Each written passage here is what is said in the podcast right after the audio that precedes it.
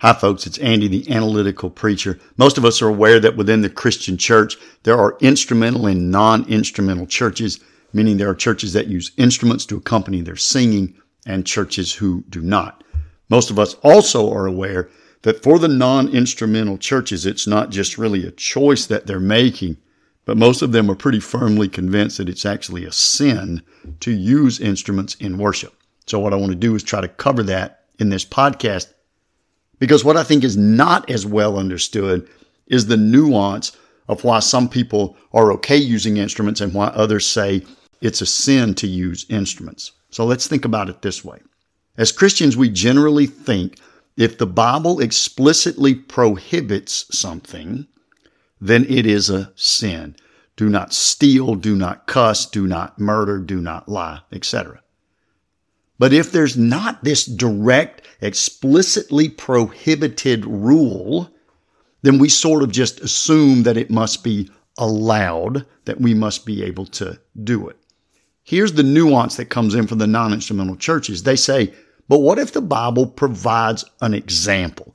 What if it gives some general direction and then provides examples of how something was done in biblical times? So we see in the New Testament Jesus or his disciples or all of the churches that Paul wrote to in his letters, what if they all undertook something in a certain way?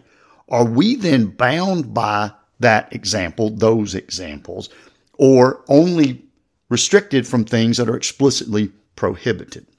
Our non instrumental friends will generally give two examples as they talk to folks who are unaware of why they disagree with the use of instruments.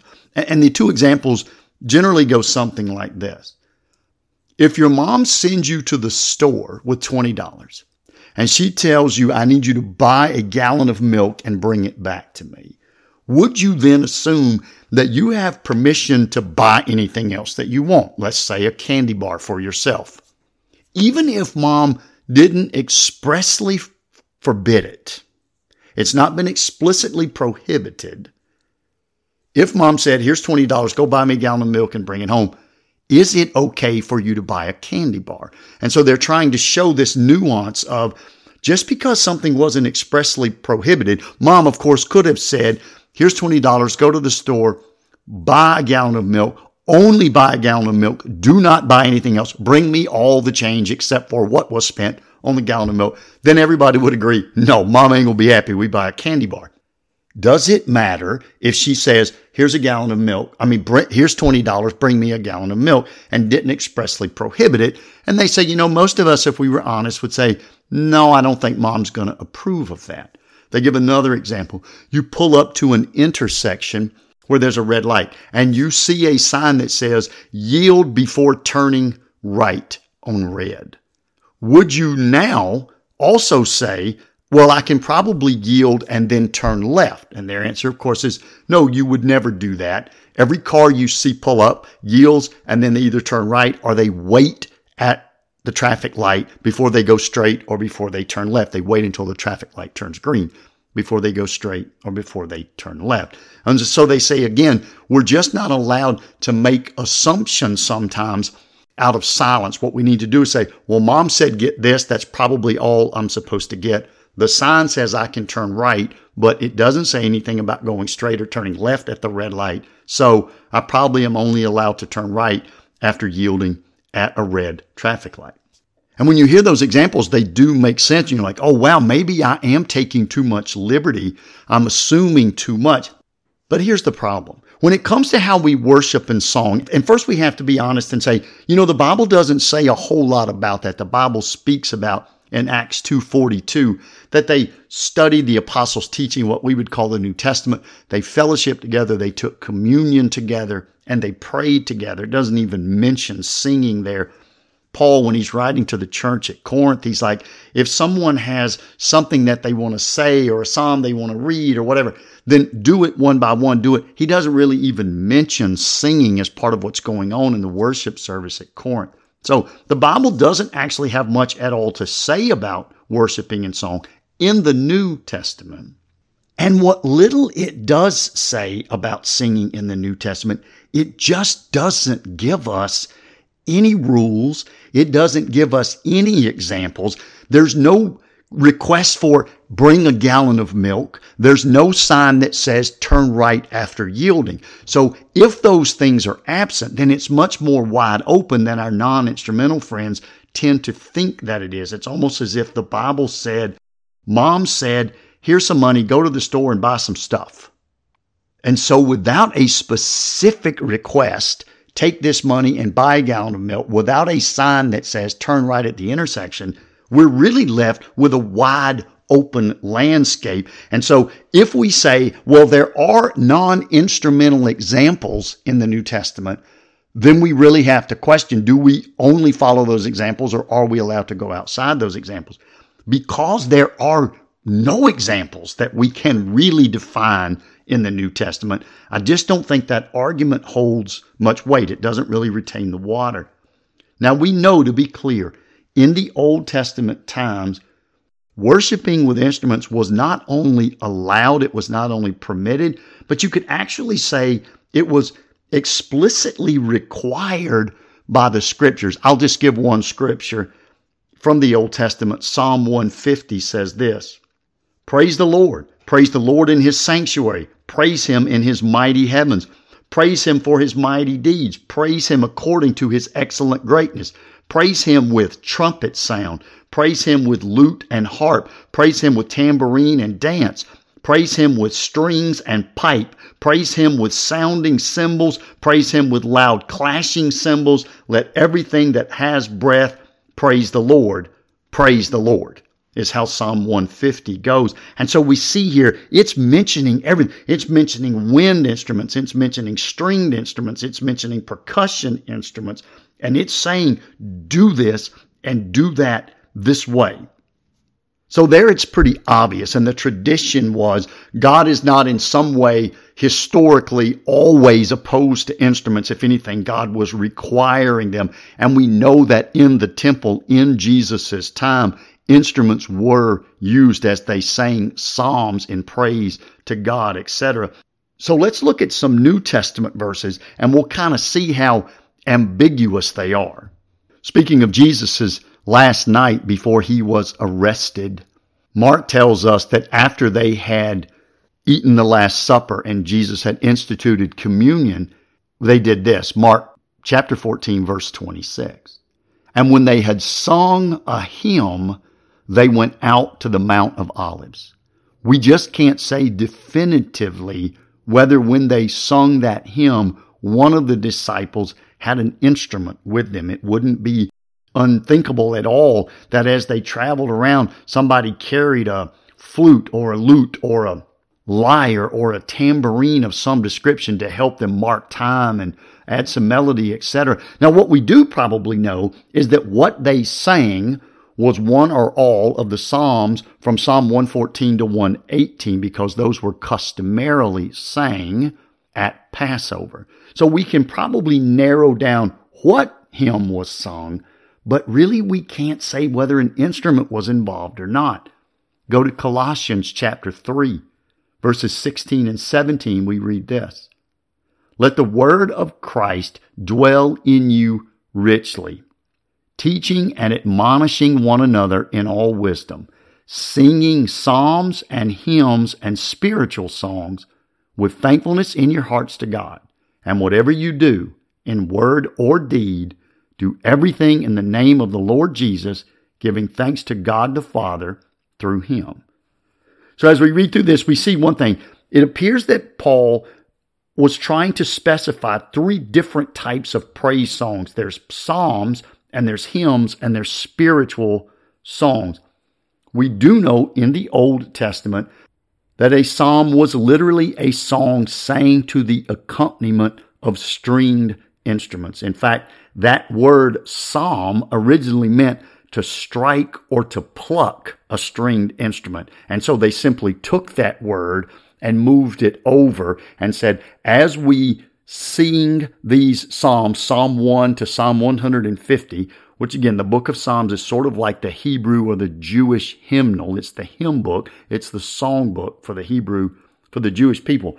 As we sing these songs, We're going to call them psalms because most of them are explicitly designed, expressly designed to be sang to the accompaniment of a stringed instrument. So it's possible that what Paul is saying is psalms are that, hymns are a cappella, and spiritual songs are things that we sing to ourselves or that the Spirit wells up within us, etc. Now, all our non instrumental brothers and sisters will be quick to point out that the definition of the word psalm, what Paul wrote here in Colossians, the definition had changed over time, and it didn't necessarily always mean what it meant when King David, a thousand years before, would have written the Psalms. King David clearly wrote the Psalms to be sang to the accompaniment of instruments, and that is how they were often sang in the temple. And over that thousand years, the definition of the word psalm had changed a bit. And so it is true that we can't be 100% certain that when Paul writes here singing psalms and hymns and spiritual songs, we can't be 100% certain that it meant singing to the accompaniment of an instrument, but we can't be any more certain that it doesn't mean to sing to the accompaniment. We just don't have an example one way or the other of how early Christians were doing it. Let me give you a similar example. The word lyric is actually derived from a Greek word, and that word means to sing to the accompaniment of a lyre. L Y R E. If you've seen a lyre or don't know what a lyre is, a lyre is a musical instrument that it looks like a little handheld harp. And often in portrayals of King David, you'll see King David holding this U-shaped handheld looking harp, and that would be a lyre. Over time, of course, that definition has changed. And today we use lyric to really just mean the words of a song, not necessarily a type of song that's sang to the accompaniment of a handheld harp. But we're, we still have our problem that I'm discussing in this podcast. If I say to you, that young lady won the music competition singing the lyrics that her uncle had written for her years before. You could not honestly tell me whether that young lady performed that song to the accompaniment of a lyre, which is possible because that is what lyric used to mean. You couldn't tell me if she sang it to the accompaniment of a lyre, if she sang it without any assistance at all, or if she sang it with a full rock and roll band, electric guitars, drum, bass, keyboard, everything. You don't know. The young lady won the music competition singing the lyrics her uncle wrote for her. And so if you say to me, I want to be able to sing exactly like that young lady who won the competition, I would say to you, I can't help you with that because I don't know if or what instruments might have accompanied her. And the fact that lyric used to mean sang to a lyre kind of doesn't help because it doesn't always mean that anymore. But the fact that lyric now just generally means the words of a song in no way prohibits or precludes or guarantees that no instruments were used in that singing competition. And so again, we have a few verses Jesus and his disciples sung a hymn. Colossians 3 tells us to sing psalms and hymns. There's another verse in Ephesians that says almost the exact same thing about singing songs and hymns and spiritual songs, but we don't know exactly what Paul meant. And there just is no example of whether individual Christians or Christians in worship service were or were not singing. We do know that Acts tells us that the early Christians in Jerusalem continued to visit the temple. Some of them continued to visit the temple every day. And we do know that there they would have encountered the Psalms being sung to musical accompaniment. It's probably fair to, to extend our point a little bit farther in a different direction because the idea that if there's not an example given of you can do this because we saw early Christians do this, if there's not an example given, then it's prohibited. I think we have to look at some of the things that went on. For example, in the Old Testament, the Hebrew people, the Jewish people, were told that they were to worship at the temple. Now, of course, they were to remember the Sabbath. They were to remember the seventh day, the day of rest, Saturday, and they were to keep it holy by not working and not requiring their employees and their servants, etc., to work. So we know they were told to remember their rest day, Sabbath, their Saturday. Remember that and keep it holy.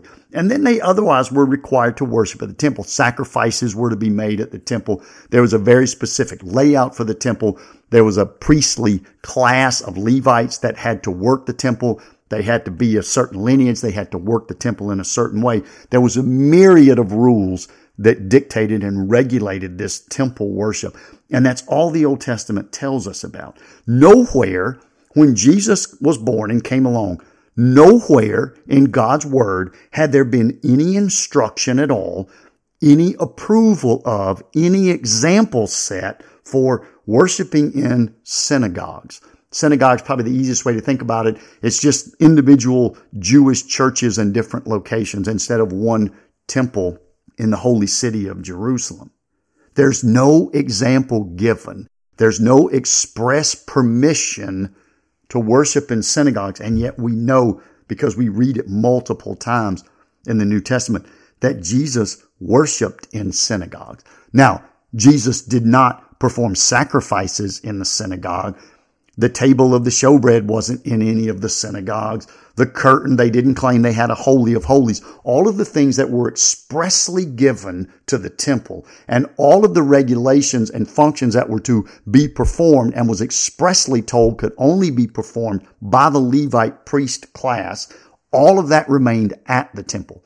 But Jesus did go to the synagogue where he would pray, where he would read scripture on the Sabbath, etc. Though there is no example, no permission given to do that in the Old Testament. So even if there were examples of, we've got five examples in the New Testament of churches singing, and in every case, we know for a fact they sang a cappella. Even then, I'm not sure the argument is as strong as the non-instrumental brothers and sisters want to make it because we can make that same argument for why, therefore, Jesus would not have been allowed to. It would have been a sin for him to have gone to a synagogue on the Sabbath and worshiped with other Jewish believers. But the very simple fact of the matter is there are no examples in the New Testament that explicitly say you can or cannot use instruments. There's no example that says this group sang and they did not use instruments and this group sang and they did not and this group sang and they did not. There just is no way to tell from the small amount of information that we have whether these individuals were singing with instruments or not. And it seems to me equally likely that it could have been either or, or sometimes a mixture of both. But as a minister, here's my real concern with this issue. It's not that some people choose to sing without instruments. If you've ever been in a non-instrumental church and you hear the voices, the shape notes, it's one of the most beautiful things in the world. And it's a moving and inspiring way to worship God in song. It's not that they're not using instruments, which can certainly get in the way sometimes. And it's not that it's not an effective method because it's probably far more beautiful than those of us who do worship with instruments, if you want to know the truth. My concern is that they're losing the meaning of what Paul was saying. Colossians 3:16, Paul says, "Let the word of Christ dwell in you richly, teaching and admonishing one another in all wisdom." Singing psalms and hymns and spiritual songs. I don't think Paul wrote that to tell us sing with or without instruments. This is what he says. Singing psalms, hymns, and spiritual songs with thankfulness in your hearts to God. And whatever you do, do everything in the name of the Lord. So if I sing with an instrument, primarily because it's entertaining me, that then becomes the sin, not the instrument itself, but why I am in that church, why I am singing in that way, because I'm looking to be entertained. If I'm singing without an instrument, but I become self-righteous about it, saying, at least I sing the right way and those other Christians sing the wrong way, then I've become self-righteous. That in itself, of course, becomes a sin. And I really think what Paul was getting at here, when we teach one another, when we admonish, challenge, encourage one another, when we sing, we need to do all of these things with thankfulness in our hearts to God, and we need to do everything in the name of the Lord Jesus, giving thanks to God the Father through Him. I don't think Paul is trying to say here, this is how you should sing or how you have to sing, but is saying, as with everything else that you do, he tells us in Colossians, do your work as if you're working for the Lord. Sing psalms and hymns and spiritual songs with thankfulness in your heart, giving thanks to God in the name of Jesus Christ. And I'm afraid when we argue about the use of instruments in worship and whether it's preferred or even allowed or sinful, I think we lose the point that Paul is making. We can make any type of singing sinful. If it's for our entertainment or if we do it self-righteously, we've automatically violated Colossians 3:16 and 17 and made what would appear on the outside to be worship. We've then made that a sinful activity.